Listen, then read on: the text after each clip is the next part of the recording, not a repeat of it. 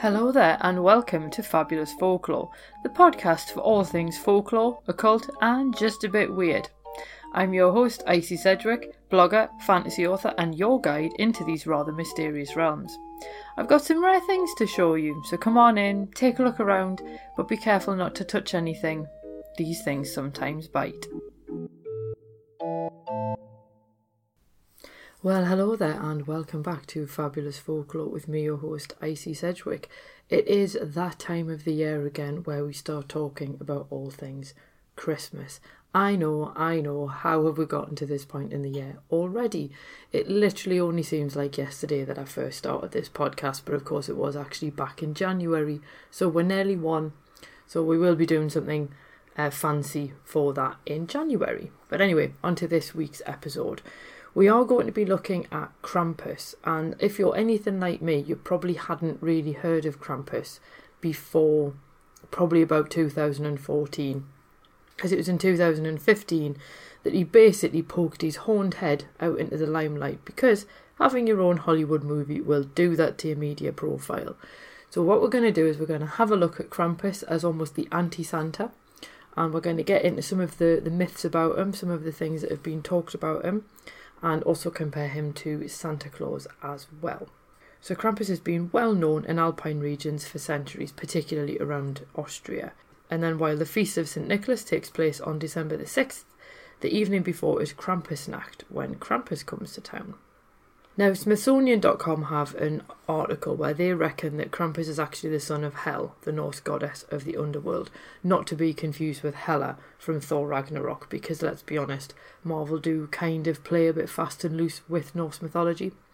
But Al Ridenour actually refutes this Nordic connection, and he says it was invented by Brom in Krampus the Yule Lord, so it's completely made up and the idea of him having pre Christian origins actually doesn't necessarily make sense. And for him, Krampus is this purely Austrian figure. So many articles tout his apparently pre Christian origins, but like I say, Ridenour actually says that St. Nicholas always had a dark helper, and there was a previous incarnation, Knecht Ruprecht, who was actually the saint's servant. But by the 17th century, St. Nicholas had hired Krampus, and Ridenour makes the point that we should actually call him the Krampus, not just Krampus, because his name refers to a group of creatures, not a singular being. So that's a bit like saying vampires rather than Dracula. Now, legend has it, and this is where we're getting into what Krampus has to do with Christmas. Legend has it that St. Nicholas and Krampus do the Christmas rounds together. So St. Nicholas leaves candy for good children and twigs for the bad ones. Now, this pre Santa Claus figure doesn't just automatically dispense presents for the sake of it. Children basically had to earn gifts. Krampus, on the other hand, punishes the extra naughty ones, so he might beat them with branches or haul them off to his lair. And according to National Geographic, he takes naughty children to the underworld, but again, this could have the links to this whole, always actually from the Norse mythology, so we can take that one possibly with a bit of a pinch of salt. Now, Krampus is covered in fur, he's got horns, and he's got cloven hooves. Now, that might make him sound awfully similar to another notorious figure, but I should point out mythology is full of ancient horned creatures who wait in the dark, and nearly all of them have literally nothing to do with the devil. Al Ridenour actually points out that many of our depictions of Krampus come from postcards of him, and these are known as Krampuskarten, and these were often drawn by artists who were many miles away from the celebrations. They didn't have any photographs to draw on, they had no idea what things looked like, so instead they drew their images of Krampus based on traditional images of the devil or Pan. So, where we think of him as looking quite devilish or like Pan the goat god, it's entirely possible that it's just because these original artists basically had nothing else to go on. In some versions of the legends, he carries bells, and in others, he carries a sack to take away evil children. And this latter story might actually be explained by raids on European coasts when locals were abducted into slavery. I'm a little bit skeptical about that because of the fact that obviously he is very much an alpine figure, but this is indeed what I found while I was doing the research. And the church has tried several times to ban Krampusnacht celebrations, but he's basically managed to cling on as the anti Santa. So, why do we need a dark Santa in the first place? You might be sitting there thinking, you know what? Christmas is this wonderful, cheerful, light time of the year. We shouldn't be sort of farting on with this sort of dark figure who's coming round to punish children. But remember, yes, Christmas is this supposedly light and cheerful time of the year. Some might argue it's just simply commercial now, but that's not for me to say. However, we should point out that in the Northern Hemisphere at least, Christmas is still in the middle of winter. So it's still dark, it's usually cold, you've either got a lot of rain or you've got snow. And in centuries past, people would be worried about having enough food to see them through the dark nights. And this is the time of year where you've got the ghost story, where people are basically sitting around trying to frighten each other, and they're dealing with all things kind of dark and scary, really, because that's the time of year that it is. So it's hardly surprising that a positive figure like St. Nicholas would need a dark and threatening opposite as well. For Ridenour, Krampus, and I quote, seems to express the requisite countercultural contempt for the Coca Cola guzzling, bloated patriarch of all that is consumerist and parental, end quote. And Ridenour also tries to claim Krampus as an icon of the rebellion, the last contemptuous symbol of the punk generation before they settled down to have families. And this all comes from the, the resurgence of interest in Krampus. Now, my problem with this argument is Ridenour is writing from an American perspective. So he's talking about sort of Krampus suddenly taken on this symbolism for people who sort of were punks in the 60s and 70s, and it then sort of dovetailing with when um, when people started celebrating Krampus in America, but he seems to at this point have forgotten that obviously Krampus was still being celebrated in Europe, whether there was a counterculture or not. So again, yes, that helps to explain Krampus's fascination in America, but less so in Europe. And I also disagree with these attempts to link the resurgence of Krampus with the American slasher film, because there are quite a lot of Christmas slasher films. I mean, Black Christmas, the original 1974 one, and Silent Night, Bloody Night both spring to mind as sort of Christmas slasher films. And these predate Halloween, which is usually seen as the start of the slasher, by a few years. But I do think, even if you can't link them with the resurgence of the slasher film set at Christmas, I do think that he has a point where he highlights this Victorian fascination with all things ghostly, because you're more likely to see dangerous things in the dark when it's dark a lot sooner. So I guess from that point I can agree with him, but I, I don't agree that you can say yeah people are interested in Krampus now because we have horror films. That that's just bizarre. But Krampus does act as a natural counterbalance with St. Nicholas, like I said. And other countries have their own dark Santa, such as Hans Trapp in France and Zwarte Piet in the Netherlands. But it's not really just an anti Santa that we have to worry about, because Al Noah links Krampus with the mumming traditions of Europe. And here people dressed up to enact, and I quote, often slapstick folk plays, end quote, with their common theme of death and resurrection. And the Welsh Mari Lwyd fits into this tradition, which is a horse skull on a pole with its operator obscured by a sheet. You may have seen images of these doing the rounds on social media recently, and they do look pretty terrifying. And basically, what happened is groups would carry this horse or the horse head on a stick, basically, around the local area, very much a Welsh tradition. They'd knock on doors and then sing songs to the householder to try and be invited in. And the practice declined in the mid 20th century, but then newer versions have revived it in later decades. Now, this tradition of mummers plays does relate to Christmas, but there are also versions happening at Easter and also Halloween and you'll often find references to mummers in texts dating way back to the Middle Ages. Now, nobody really knows what the medieval mummers plays look like because no scripts survive, but in their current form actually dates to the mid 18th century.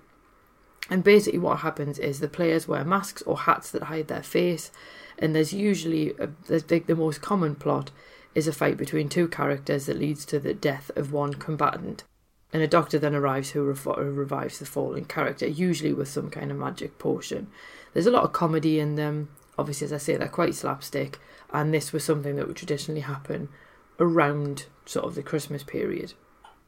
And then this has changed over the years. As I say, you've then got the, the house visiting traditions like the Mari Lwyd, but then you've also got Mummering, which is a version of the Mummers plays, which involves house visiting at Christmas in Newfoundland and this was actually introduced by English and Irish settlers, and it still goes on now. You can find images online, and basically, people visit houses in their community while in disguise, and the homeowners have to guess who they are. The players then remove their masks if their identity is guessed. The groups have a bit of food and drink in the house, and then they move on to the next one. So you might wonder what this has necessarily got to do with Krampus. It's just this idea of people dressing up at Christmas as somebody that they are not. And this is going to become important in just a second.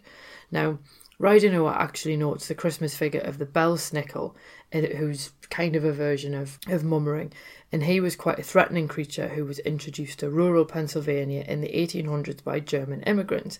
Now, his tradition actually lasted until the 1930s, and in this one, this figure would dress in ragged furs and he would brandish a whip and he would chase adults and children alike, and he would actually sometimes just burst into people's homes without any kind of invitation or anything like that at all.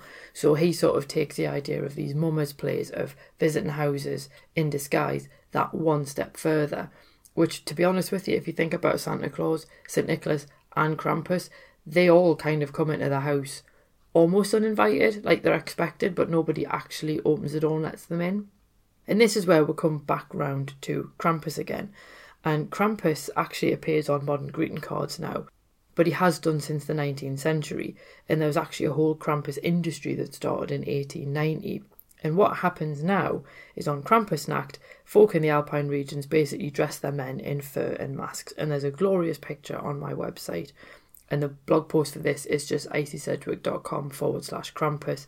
And there's a picture of a Krampus wielding a chainsaw because that clearly says ancient folk tradition. Now, these Krampuses, because that apparently is the correct plural, I checked, they rattle their chains and they basically run through the streets, and this is called the Krampuslauf, which means Krampus run.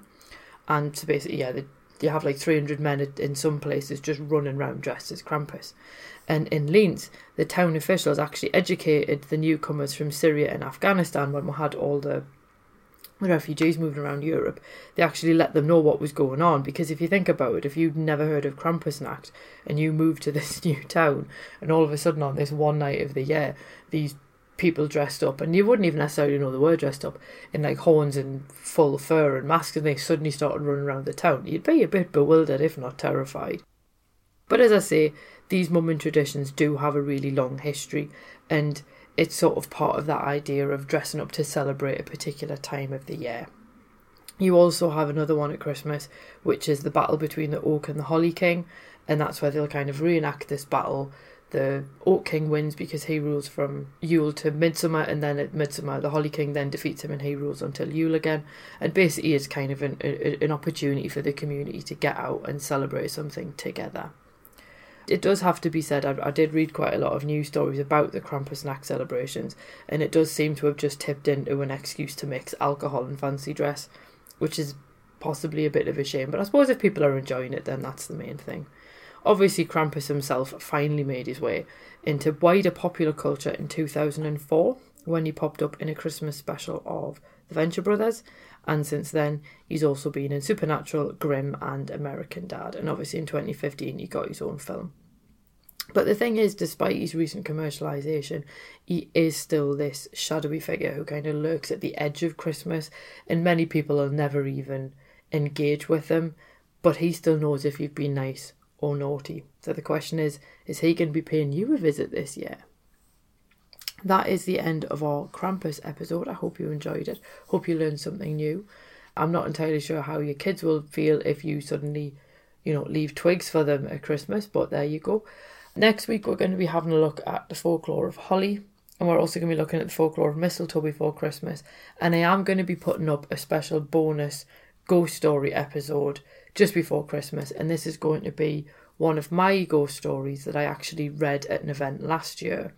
And I'm going to do a, proper reading of that one. And obviously, that'll be absolutely free, part of the podcast, and that's like my Christmas present to you. So, without any further ado, I hope you have a lovely week ahead, and I will see you soon. Cheerio. Thank you for listening to this week's episode. I hope that you enjoyed it. If you did, feel free to subscribe using whichever podcast app it is that you prefer. If you do use iTunes, if you could leave me a review, that would be fab. Basically, it just means iTunes are more likely to recommend this to other people. And if you're interested in more folklore, please feel free to swing by my blog, which is www.icysedgwick.com, and that's Sedgwick spelled S E D G W I C K. And you can find all of the links, images, and other bits and pieces that hopefully you enjoy. So have an absolutely fab week ahead, and I'll see you soon. Cheerio.